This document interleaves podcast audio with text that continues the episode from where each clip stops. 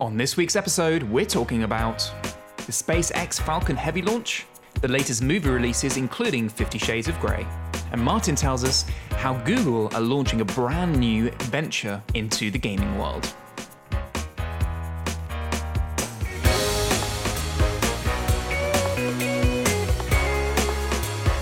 You're listening to the 3 Pixels Tech, Gaming, and Movie Podcast, brought to you by Alan Taylor, Martin Gregory, and me, Ben Ridley. Hello and welcome back to the second episode of the podcast. Thank you to everyone who tuned in to the last episode. We had a great response over social media and over feedback that we received through the various channels that we've been trying to get feedback off everyone. So thank you so much for everyone who has been getting involved with the podcast and has been enjoying it and loving the fact that we are back. We are absolutely so happy to be back and we've got loads of new content coming your way this week, including uh, whole new changes and new features that we're trying to add in slowly and change things up. So we really appreciate everyone who's got involved. Thank you so much.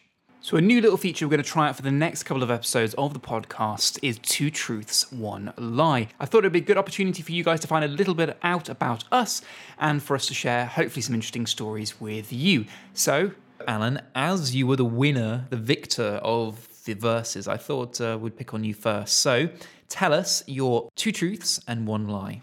Fact number one I used to have a tortoise named Blitz. Fact number two the highest number of balls I can juggle is five. Fact number three I lived for two years on a vineyard. They all could be true. That's, that's the problem. I've made it. We've made it difficult here. Hmm. I feel like I believe the vineyard. I believe the tortoise. I think he did have a tortoise at one point. Um, don't forget, two of them are true. I know, yeah, but if you're, I'm, I'm going to try and work this one out. If you got, if you think that's Yeah. true, and I think the tortoise is true, I think we got it here. Well, I don't know. What's the second one? The highest number of balls I can juggle is five. And can you still juggle today, Alan?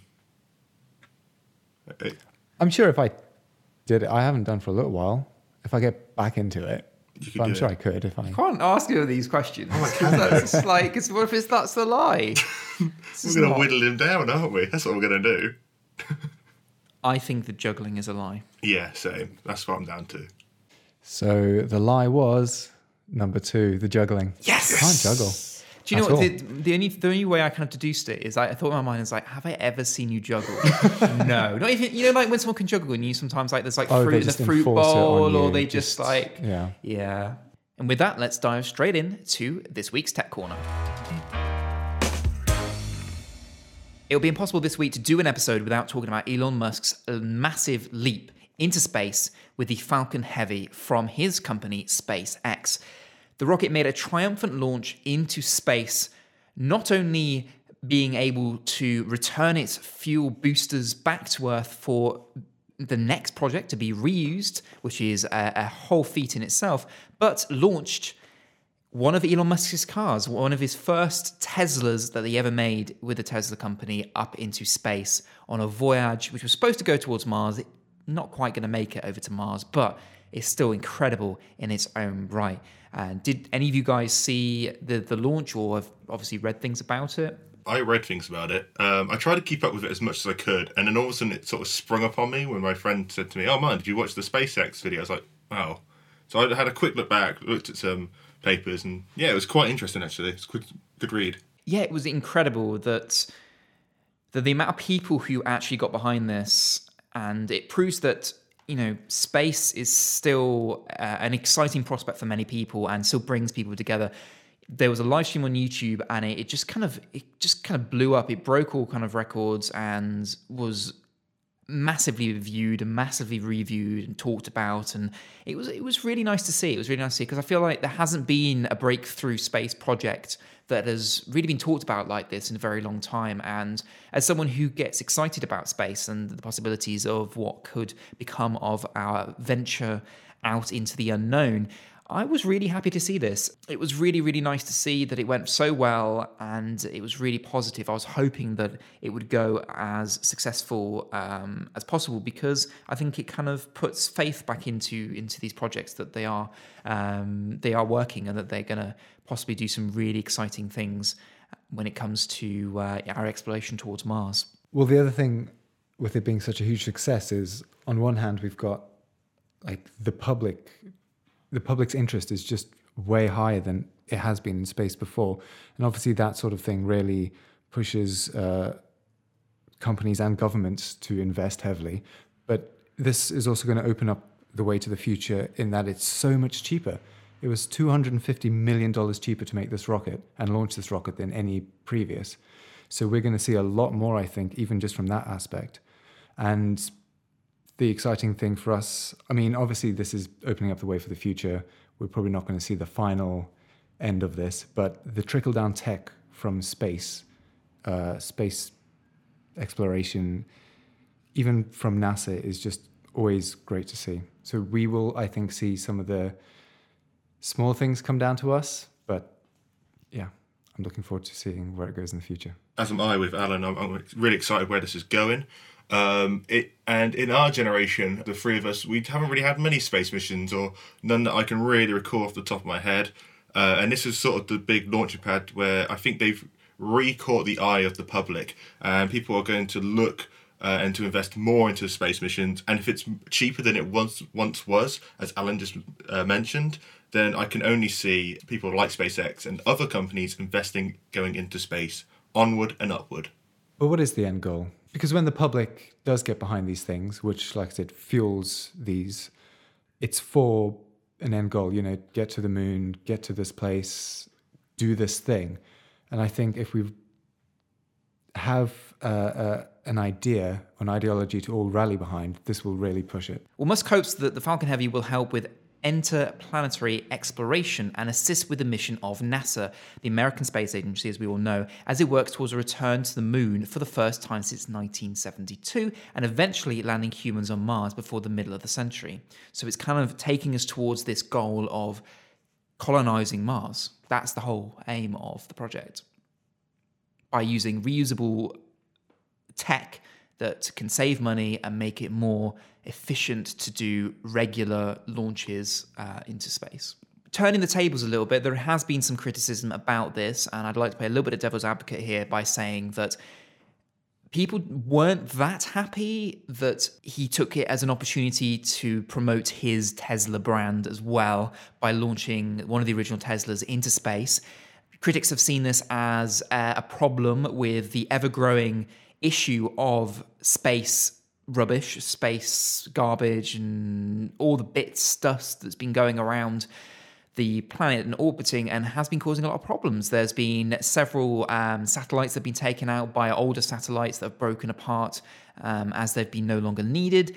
And people argue was there really necessarily a need to send another piece of rubbish into space, even though it's going to degrade very quickly because it's just the, the parts that it's made of is not made to withstand space. So it's going to break down to very tiny molecules. But it's just, you know, was it necessary? He hasn't broken any laws. NASA isn't worried about it. But was it a good kind of way of saying to the people, this is the future? You know, if, if, if he wants people to lead by his first step, was this the best possible way of doing that? That's my main concern. I want to jump on in and just say to those people who think that, just get off it. You know, just come off it. You know, uh, who are you kidding yourself? Uh, we've always looked towards the stars from the dawn of mankind We've always looked towards the stars for answers and questions, and this is a massive, massive step forward in that direction.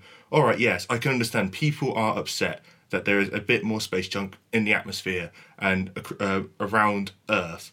But you've got to see sometimes these sacrifices need to be made. If that means we can have a brighter tomorrow, then so be it. If this is the man, though, that is going to be responsible for taking us to space, he needs to be responsible.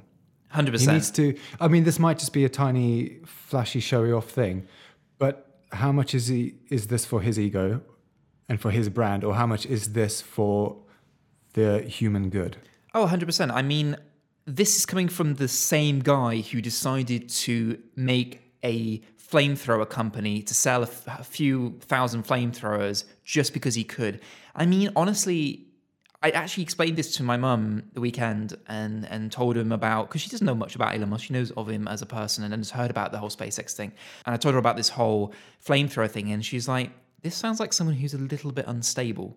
You know, if he feels the need to just, I know it's cool and I know it was funny and the internet liked it, but it was just a bit like, I can't concentrate on one thing, or I, I, I, I really like this cool thing, so let's just run with it. And what happens if he does that with with SpaceX down the line when he has too much power that feels it's gone to his head? It's going so well that he maybe just makes one silly little thing that is just going to please his ego and do something that he thinks is going to be funny and is going to work out quite well that might actually backfire in his face. Because at the end of the day, he is not like an astronaut. He's not uh, a scientist, really deep down. He is a very good business person. He is, you know, like a Steve Jobs of Apple. He is the Bill Gates of Microsoft. He is someone who is forward thinking and is very intelligent. And I, you know, I have nothing against Elon Musk. I, I think he's a genius, but I'm a little bit concerned that if he took just putting the car out in space so lightly, so early on in the process, that he may take other decisions very lightly later on.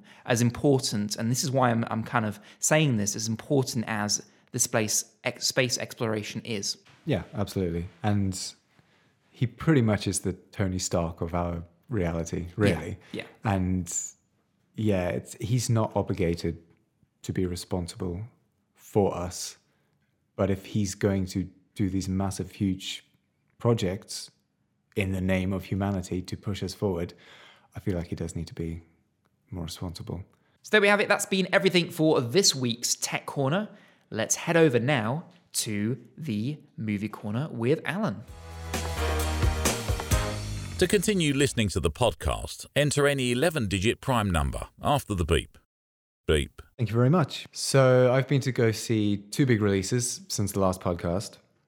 And initially, I was going to review them separately, but they deal in very similar themes that I thought it might be more interesting to talk about them in the same conversation and look at how they approach the same subject matter through a different lens. Uh, first one is The Phantom Thread, the critically acclaimed Oscar nominated art house movie. Yeah. Okay. The second is Fifty Shades Freed. Uh, anyway, Sorry, what, what was the second one? The Fifty Shades Freed. Fifty Shades. So Fifty Shades of Grey. So, Freed. Yes. Which is the third installment in what is probably considered to be the biggest joke of a movie franchise that exists. Why, Alan? Why? It was going so well. All right, well, we'll get to that in a second. So let's talk about the, the better film. For those who don't know or haven't seen them, uh, The Phantom Thread is Paul Thomas Anderson's latest period drama. Uh, this time it's set in 50s England, but not just set, it does feel like it's been plucked straight out of the time period from the gorgeous visuals that invoke uh, Powell and Pressburger and to the score beautifully composed by Jonny Greenwood, which really just encompasses the on edge romantic quality. So it just feels straight out of the 50s as a film. Uh, I also saw it on 70 millimeter, which just cinched the deal. It was the perfect way to see that. Um, and the movie follows Reynolds Woodcock, who's played by Daniel Day Lewis in his final portrayal before his retirement, as a designer dressmaker in London with his sister Cyril, who runs the business House of Woodcock. So Reynolds is this impossible artist uh, that demand like over demands control and order from everyone, uh, especially his muses, who he quickly falls in and out of love with, and it's up to his sister to pander to him and get rid of them when he grows t- tired of them. Without going into too many details, he soon goes to the country. Full, we see the cycle go again when he falls in love with a young lady called Alma, played by Vicky Krieps, and we soon see that she's special and she he doesn't quite anticipate her to be different from his other muses and she deals with him in her own way and really keeps keeps up with his domineering controlling and at times childish behavior. Yes i saw the film at the same time as alan did so i kind of experienced it uh, as he did as well um, and as a movie i think it was fantastically made. It is very much an art house film in in the way it came across to me, but you, can't deny the skill gone into making every aspect of it, from the costume design and the set design and the sound design. Just just hearing it uh, as I did in the cinema and seeing it on film, uh, not digital, actually on film with something that of this period that um, features some fantastic actors in it. Uh, it was incredible. It was it was a really really great experience, and I enjoyed the experience of, of of watching it as an art, as a piece of artwork. And the reason I'm saying that is for for me personally, the film never moved me in any general direction. It never kind of made me feel anything particularly at the end. I didn't feel like I had experienced anything, which is a big part of the movie going experience for me. I like to feel like I have either learned something or have felt something emotionally or been humored or something. And I just felt like it didn't really do anything for me. And that might just be a thing with me that that movie didn't line up with me in certain ways.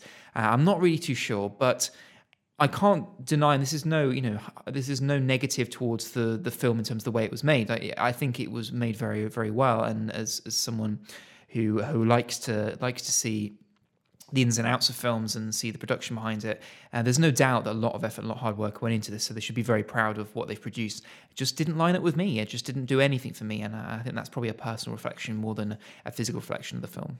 So this might be your speed. By contrast, Fifty Shades Freed is the third and final part of the Fifty Shades of Grey series. You're you're very much insulting me there, aren't you? so the film opens with the marriage of Christian Grey and Anastasia Steele, uh, and then we go into their honeymoon where unintentionally, I think, both of them just look bored. Okay. So I have to say this now of, of this film. Have you ever watched like when they talk about these films? Like you say about they look bored like I watched someone Graham Norton talk about their film. Oh my god, they just had no chemistry and they looked bored of each other. I'm really sorry. I have to add that in. They really don't have chemistry, and they haven't from day one. But yeah, that's that's a problem with the whole series, I think. And I do like both of these actors, so it's definitely from the direction and from the writing. Mostly the writing, I'd say. Uh, this was written by the author's husband, so that's probably saying something. Um, but at the beginning, there are brief moments of his old controlling demons coming through, but they're just so quickly justified and wafted away, and they don't keep any of the flaws that could keep this interesting. And then the rest of the movie largely revolves around their newly married life and the problems that are faced by any uber wealthy newlywed couple. As Ben, I'm sure you can relate, uh, problems with my mansion's decorator flirting with my husband, and and you should have said I'm married or I'm rich. I just couldn't get uber wealthy newlywed. I'm both apparently. Okay, yeah. sure. Yeah, I mean, this is truly speaking my day to day problems. Yeah, or it's just, and you know, oh, my friend's boyfriend might be cheating on her. Just these clearly soap opera fluff stories and I think the screenwriter knows they're boring because every now and again we get more soap opera drama with the bloody stalker with a very confused agenda going after Christian Grey by way of Anastasia. And drama is kind of generous because all of the conflict in this is cleared up within minutes. Uh, nothing is given the time to become tense or, or dramatic. Uh, the bodyguards they hire do a very good job of stopping the stalker every time he gets near them. Oh, those pesky bodyguards doing what they're doing paid for. Oh. And I know, I know. This the whole point of this isn't about the plot. Uh, it's about the sexy time stuff. And as with all of these, it's just so bland just and uninspiring and tame. What I understand, they took the the key aspect. They took what what is the key aspect of a Fifty Shades of Grey book? and it's the the intimate moments and i feel like they decided i know obviously they couldn't portray the whole thing because then it would be a very different type of film that martin normally watches on his own after the podcast so yeah so i know they couldn't actually put all of that into the film but it does feel like that was that is kind of like the heart and soul of the of the books and of of what would be the movies but from my understanding that kind of hasn't seen yeah they very much castrated these movies yeah um, that's a good. That's a good way. That's that a very, very good, good. That's a very good way of putting it. that now. Yeah, you should be very proud of yourself. Yeah. Uh, but the reason I wanted to compare both of these movies, as opposite as they sound, is because in theory they're both about dominant, controlling men uh, entering into an abusive, masochistic relationship with a younger woman, but you know she turns the tables and wrestles for equal power. So on paper, they both because she does. She does turn yeah, the tables. Yeah, yeah, I can, uh, I can understand where you're going does, with this. But every single step where the Phantom Thread goes the right way, Fifty Shades flounders. Uh, Reynolds and Alma have this very interesting, beautifully dysfunctional relationship that, I mean, even you must admit, genuinely feels based in love and understanding. Yeah. Uh, and understanding of the demons that haunt them. And but more importantly, it doesn't glamorize them. You do feel disgusted by the way they treat each other. Uh, and Christian Grey, on the other hand, is presented as a knight that women should want and want to fix and uh, get rewarded with aeroplanes and cars and limp wristed slaps on the bottom. It's just awful. And I don't, I not a great message. And even though uh, uh, Phantom Thread is a drama and through all its sadness and dysfunction, it has genuine humor in it. I mean, I don't know if you found it funny, but there is sharp wit through that whole movie. Uh, Daniel Day Lewis and uh, the, character, the actress that plays his sister just do a great job um, of keeping humor in it. But it's probably unfair to compare these two movies because I know A little bit, I think. I, know understand what you're doing, and it's very, very clever, and I applaud you for that. But yeah, I mean, you in real terms, they're quite different movies. They're quite different experiences. So, I mean, if you are out there thinking of seeing, or I've seen Fifty Shades of Grey, and thinking, oh, well, maybe The Phantom Thread is my kind of movie. If you enjoyed um, Fifty Shades of Grey, that is, maybe that's maybe not the, the line to draw there. But Neither of these are movies to take your partner to on Valentine's Day. no, not not for not, Not for romantic not, not a se- yeah, not for romantic, or for serious decisions. Definitely take as many people as you can to go see The Phantom Thread. Don't see Fifty Shades. for the love of God. Don't see it. I feel we're very. I feel like we're swinging in one direction here, guys. I couldn't tell you which way, but That guy agrees. He keeps it going. we're glad you heard that as well. My honest opinion is. I have no time for Fifty Shades of Grey in any of its franchise. I haven't watched a single moment of it. Uh, it's just purely because I knew about the books, and I work with a lot of um, older women who do enjoy this sort of stuff. And I'm like, oh, okay then. So they're telling me about it, and then I, and I, I just knew like they couldn't portray this on screen. And when I watched the Graham Norton shows I previously mentioned, I just thought if there's no chemistry offset, how can I believe that uh, you two in a film have chemistry at all? It just makes no sense. So that's all I have to talk about this week. Let me know what you think about those two movies. If you preferred one over the other, uh, I please prefer Phantom Thread over the other, but let me know if you disagree. The worst time to have a heart attack is during a game of charades. And with that, we hand over away from the movie corner and straight into games corner. In Games Corner, I have two articles I want to talk about. One is a small, just a quick little uh, appetizer, and then we're going to get into the main course afterwards. So the first one is Fortnite overtakes PUBG as the biggest video game in the world. Yes, Players Unknown Battleground recorded 3.2 million players on Steam, which is uh, intensifying rivalry between the two games. However, the king has been knocked off his throne, and Fortnite is now dancing around with its crown as now the biggest video game in the world at this moment point in time. So I just want to get both of your thoughts on on this situation. I'm going to be honest, I'm not that surprised about this. Fortnite has been growing and growing and growing. You know, we talked about in the last episode the fact that, um, you know, the games company having to close down uh, one of their other franchises just to kind of put extra support and work into Fortnite and keep it going. I mean, everywhere you look out on Twitch and YouTube, all the gamers at the moment, the big talk is all about Fortnite, and uh, it's, it's a great game. I mean, I haven't played very much of it. I played a very little bit of it, and uh, it looks looks quite good. I've seen people play it. I can understand the excitement's there. So, you know, what quite often with a lot of these games is once the streamers and the influencers get behind it and it gets, you know, hyped and hyped and hyped, and everyone gets involved with it, it just keeps growing and growing and growing uh, in an enormous rate, uh, which you can see here, and quite often t- overtakes the the game before it in terms of popularity. So my problem with this is that I have a bad taste in my mouth about Fortnite because I don't know if you remember, but in September of last year, uh, Bluehole, the company that made PUBG, came out saying that it wasn't really fair that Fortnite was doing so well because it's pretty much the same game. Fortnite used to be something completely different. Then Bluehole uh, signed with Sony, who also works with Epic Games, and then all of a sudden, Epic Games is making Fortnite, which is very, very similar, using a lot of the tech that Bluehole had made for PUBG. Um, and obviously, you know, if you make a, a very well made game, everyone's going to copy you. That's just, that happens with everything. But it's, it's the fact that Sony was involved with both of these products and has pretty much just taken the help from Bluehole and then given that to Fortnite.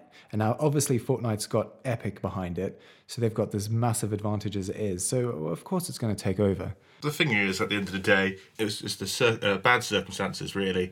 And if Fortnite did do uh, what you just claimed, then then so be it. And now they are the biggest game in the world, unfortunately. And sometimes that's how it goes. You're right. That is, I mean, that is just the way it goes. No, no one's done anything wrong necessarily, but I, you know, I just, I guess, I just feel for PUBG. Like I, I saw it grow from this, you know, early access game to signing with Sony to becoming this massive breakout success.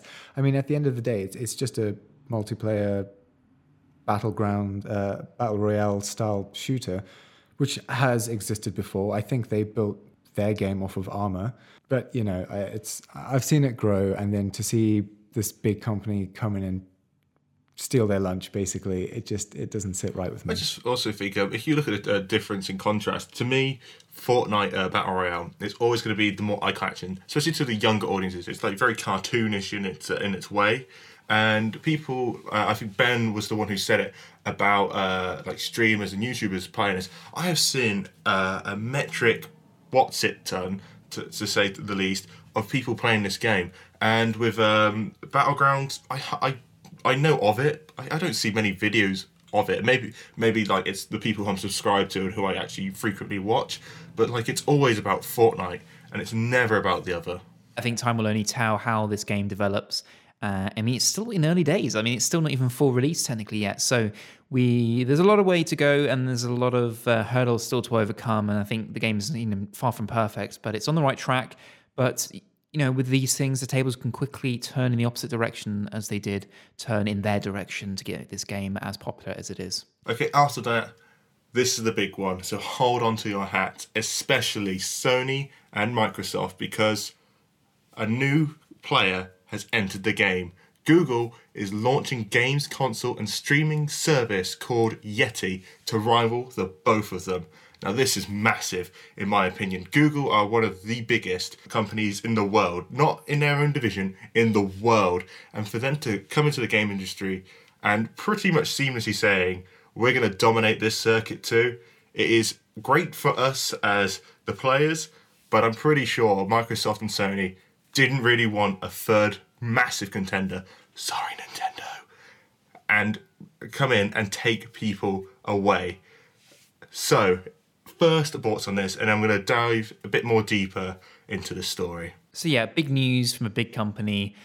Honestly, news I was not expecting. I felt like other projects were very much taking up Google's time at the moment, and they were very much looking at other things rather than the games market. But obviously, it's it's a big it's a big cash pot out there. You know, the, the amount of people gaming today is bigger than it's ever been in different ways, and the the whole platform that Google has enabled through Android uh, has brought in gamers younger and younger. There are people playing games uh, far younger than there would have been many years ago just because of smartphones.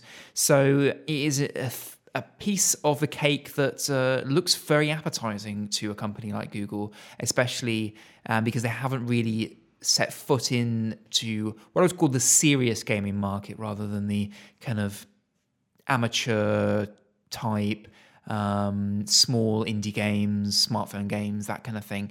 So it's going to be interesting to see. I would like to see Google do it in their own kind of Google way, which is maybe offer a service that you can stream games um, to a device so it's less hardware dependent. I feel like uh, generally Google offer cloud-based services a lot more than they offer physical products. I know there's the Google Pixel things like that, but when it comes to services they do, like Google Docs, like um, Google Play Music, and you know Google as as an, a, platform itself, and Google Mail, and all the things that Google generally offer, uh, YouTube, they're all products that exist through the web and that you stream through the web and are very web dependent rather than being device dependent. And I think it's what makes Google such a great company is that you can use their platform no matter what ecosystem you're on. You know, yes, you can buy a Google Pixel and you can buy, you know, the Pixel laptop even, but you don't need any of those to still get full advantage of their platform. Yeah, I think it's really interesting to see Google come into this market because we've been needing a Netflix style games renting service for a while. Uh, game game selling markets kind of become stagnant. We haven't really seen anything interesting happen for a while.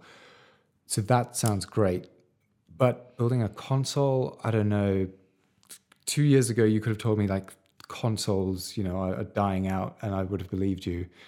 I know the Switch has kind of switched that around, but I yeah, I don't know. I don't think it's the consoles that make the money. So if they're just making this device to sell their service, I can see that happening. The difficulty is it's a very saturated platform as well. It is going to be very hard for them to break through and do something completely innovative because I mean there are already devices that use the Android operating system to do cool things with. You've got NVIDIA doing the NVIDIA Shield, where they have the TV version. You can plug it into your TV and you can open apps, play games, do all the kind of things you do. Then they've got the Portable Shield, which lets you stream games from your computer. So if you've got a gaming computer in your like gaming room or wherever your gaming computer may be, you can stream that game to a device to play in your bed or play anywhere else in the house over the network. And Plus, NVIDIA are also testing, and it's in beta at the moment. You can get access to it, but you have to be on a waiting list to a platform which is uh, just like an, an, application you store on your computer, Mac and Windows, which lets you stream games from their servers where they actually run the games and play them. And then you're just kind of connecting to the server and playing them off the server. So it's not device dependent. You don't have to have a powerful computer uh, or particularly a Windows computer, which is normal in the in the computer gaming world, uh, to actually play the game. So it's going to be going to be complicated. It's going to be quite difficult and challenging for Google to do something truly different. I agree with Ben. What um, he said, it's a bit more saturated out there. But if anyone can crack it, it it's going to be Google, especially to rival uh, the free. I'm going to include Nintendo here because uh, I don't want to upset Alan anymore, and PlayStation, Xbox. Um, a bit more context um, in this article. Uh, they're saying um, they want to make a futuristic game streaming service with the possibility of a console. So I'm sure they'll probably release the console with the streaming service at the same time. To me, it makes no sense having like a uh, oh here's a release for like a stream service and then have the full console. Although I will agree with Alan what said that consoles seem to be dying out, but I still think they have a bit more tenure in our lives as well as um, in 2018 they're going to rely on faster internet service uh, which will run similar to playstation now and both yeti and now um, just as a bit of um, context and you have the concept of netflix with streaming titles on a one-off subscription basis rather than selling the hard copies. So it'll be quite interesting to see where google go with this. Google have already previously entered into the gaming area with the uh, nexus q on the mobile phone but launching a home entertainment system is massive, and it's and I'm glad that I'm alive at this at this point, seeing the landscape change it almost. I think the streaming idea is great, but I don't want another console on my living room uh, under my TV. It's just it's too much. I can't imagine people have the space for it anymore. And most consoles these days are adopting this almost uh, phone system of selling where they just release upgraded versions. You know, the the PS4 Pro, the Xbox One X. It's just yeah, the 4K versions and all that. Yeah, yeah, yeah. Yeah, it's just you get the latest, you know, upgrade. It's it's not necessarily you want all these consoles. And the other question is, if this is all streaming, mm-hmm. I I know this pool of people is decreasing a lot, but what about people who don't have internet?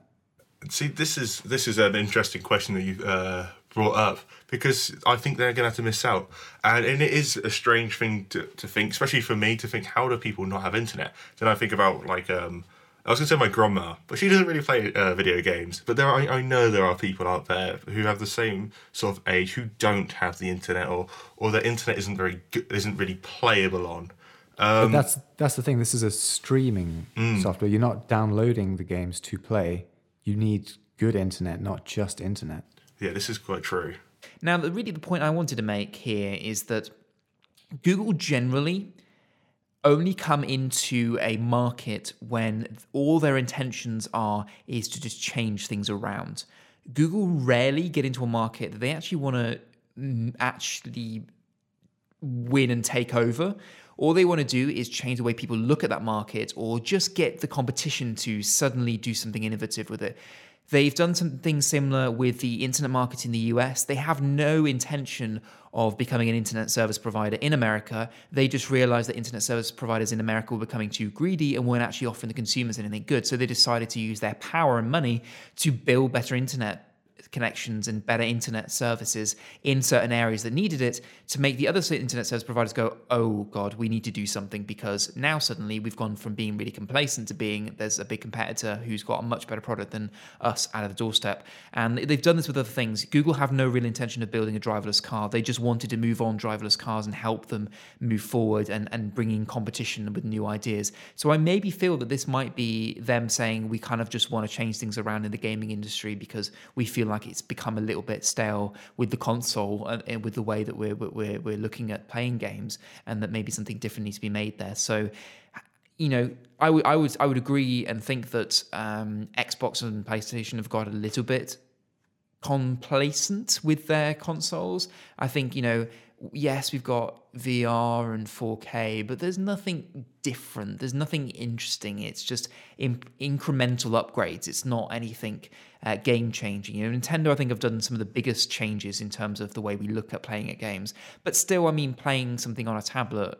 You know, is not new. So I'm hoping that they just do something that maybe makes us look at the way we play games and the way we interact with gaming, and just just just make it move on for the better. That's it for the Games Corner's time, and I'll hand you back to Ben. A computer lets you make more mistakes faster than any invention in human history, with the possible exceptions of handguns and tequila. Thank you, Martin, for this week's Game Corner. Some really interesting topics there. Let's now head over to Versus for this week. So, for those of you who weren't listening last week, and I may ask why you weren't listening, might not have seen us do Versus, which is something that we have been doing for a while on this series, but we were kind of mixing it up and adding a random news topic that uh, two co presenters have to choose each and go head to head in order to compete for those all important respect points. Now, as Martin lost the last one, he is going to be hosting and being the judge of this next one uh, between Alan and I. And I'll leave the rest to him. Please be kind to, to us both. And over to you. Uh, thank you, Ben, and thank you for last time out uh, not picking me. I, I, I understand you have to see Alan the next day and whatnot, so I see why you picked him. You both were pretty poor with your, your topics last time, but I just think Alan's was less poor. Okay, I won't throw a temper tantrum like the kid and his gloves then. So, as Ben has just explained, you will now present your uh, funny articles and I will judge them. So, Alan, as you won last week, would you like to go first or second? I'll go second, please. Oh, Oh, he's going to throw me into the fire first and then see how, test the waters, see how it goes. So, Ben, as you're new to this, um, I expect good things. You know, everyone says like um, beginner's luck. I expect a cracking good story from you. So, Ben, whenever you're ready. So here I go. First up, my topic is all about what might be your favorite crisp brand. Now, what a lot of people might consider to be an April Fool joke, popular brand Doritos have announced their plans for crisps, especially designed for women. No, you haven't heard me incorrectly. The lady friendly version of the popular tortilla chip will make less of a crunch noise when you eat them, will be smaller in size so that you can fit it into your little bitsy, little bitsy purse as a woman because you need one. And the packet is specifically designed to meet the needs of a woman and not going into small little pieces, as the woman, the representative from Dorito explained, so that you haven't got to tip the bag into your mouth like guys often enjoy doing when they eat Dorito chips, which women might not enjoy doing as much. As you can guess, this kind of brought a little bit of an uproar for women who might not like to be told that they can't eat the men's chips and need specially made chips just for them. And PepsiCo, the owners of Doritos, have recently made a little bit of a backtrack, but they're trying to say that they want to extend the range of offerings that they have for their consumers to give them a choice in how they want to consume and store their chips. So there we have it. The problem is, though, you know this decision was born out of marketing research. Yeah, You know there are some women out there. but no common sense, real common sense. so some marketing execs read the feedback somewhere of like, oh, these women want smaller chips, and then decided to do it. So uh, can I just I just want to put a quote in here just before we wrap this up. So this this is one this is a quote. This is from the global chief executive at PepsiCo. This was an interview on a radio. She said, "When you eat out of a flex bag, one of our single serve bags, especially as you watch a lot of the young guys eat the chips, they love their Doritos and they lick their fingers with great glee. And when they reach the bottom of the bag, they pour the little broken pieces into their mouth because they don't want to lose the taste of the flavor and the broken chips in the bottom." Women would love to do the same, but they don't. They don't like to crunch too loudly in public, and they don't lick their fingers generously, and they don't like to pour the little broken pieces and flavors into their mouth. Can I just say, this is a quote From who? Sorry. from the global chief executive at PepsiCo. They've clearly not Who let own girlfriend. Doritos. She just like crunches them away as, as, as much as she can. Wow, what a wicked article! But amusing, I think a completely amusing article. I, I was very amused by this. wow, First thoughts, Yeah. Martin? interesting. I, I didn't. I would never have thought in hundred years you'd have gone down that route. I think it's just so fantastic. Like it has everything. It has upsetting people. It has a great quote that I just love. Alan, this is a tough task now. Yeah, it's, I'm up against it now. It was meant to be just another cardiac surgery, adding to the growing number of heart transplants in the country. Doctors at Apollo Hospital on Saturday went into an operating theatre room to give 56 year old man dying of heart failure a new heart. However, the donor of the heart, his heart was a normal fist size. The recipient of the heart had the heart the size of a small football. The donor's heart was too small. As they found this out, I don't know how they didn't realize this with scans beforehand. Uh, the patient's lung pressure was shooting up four times the normal amount and time was running out. So, plan B was to squidge the heart to the side and sew in the new heart next door to the old heart. Sewed up the guy, stabilized, and walked out the door with two hearts. Can I just say, the opening to that, I was proper cracking up trying to hide it. It was just, I was like, it was meant to be another surgery. It was almost like 20,000 people used to live here. Now it's a ghost town. I was like, where is he going with this? Oh, God. Part of the side effects is two sets of pulses, and also they're going to have a lot of trouble identifying which heart is his. Oh, great. I, That's I quite don't morbid. understand why he's got double the amount of hearts. He's the doctor from Doctor Who. It's his origin story. this is how it happened. Probably a bit bit more interesting. Oh, All right, Martin. So the pressure's on. oh Time- God. Time for you to decide. It's either a company who clearly have too much time on our hands and like upsetting women, or a, um, pretty much saved by Alan's narration of a guy having a heart transplant and idiot doctors not knowing what they're doing. Super smart doctors. Yeah. The- the- well, Can you tell me, just before I say my verdict, where was this at? Sorry, which hospital? the Apollo Hospital, Jubilee Hills. Okay, so avoid there at all costs if you have a heart problem. Okay. Uh, I'm going to go with. I'm going to go give it Ben. I have to. yeah, no, I- that, that's the correct answer. I'll try and be graceful with my. Uh, I, My, I just uh, thought, response. wow, this can't be real. This just can't be real. That's it for our verses. Ben, as you won, I'll be playing against you next time round, and Alan will forward be it. judging. You look forward to it. I do not, especially if you've got these crisps. And thank you very much. Hand you back to Ben, and yeah, enjoy Doritos, I guess. There's a band called 1023 Megabyte. They haven't had any gigs yet. What a wonderful way to end this episode of the podcast. Thank you so much for tuning in. We appreciate all your love and support on these episodes. Don't forget to get on social media. Check also the descriptions below the podcast where we've put links to all the stuff that we've talked about in this episode. Let us know your thoughts on everything we've discussed. We'd love to hear from you. And don't forget to hit that subscribe button if you haven't done so already to make sure you always get the latest episode of the podcast in your inbox in your stream ready for you to consume whenever you can. Uh, also, keep an ear out. We are putting bonus episodes in between the core episodes. There's always a little bit of extra content for you whenever you need it. And with that, I'd like to say thank you very much to my two co hosts. Thank you to Alan Thank you very much. and thank you to Martin. Thank you very much. It's been a pleasure talking with you guys, as it always is. And we're very excited, as I said, to be back with this podcast. And we hope you guys are enjoying it just as much too. We'll see you on the next one. And with that, I'll say adios. See you later. Uh, I asked. You've been listening to the Three Pixels podcast, a production by Alan Taylor, Martin Gregory, and me, Ben Ridley. Music provided by Epidemic Sound and exec produced by Abrupt Audio. With that, thank you for listening. We'll see you next time. Good night.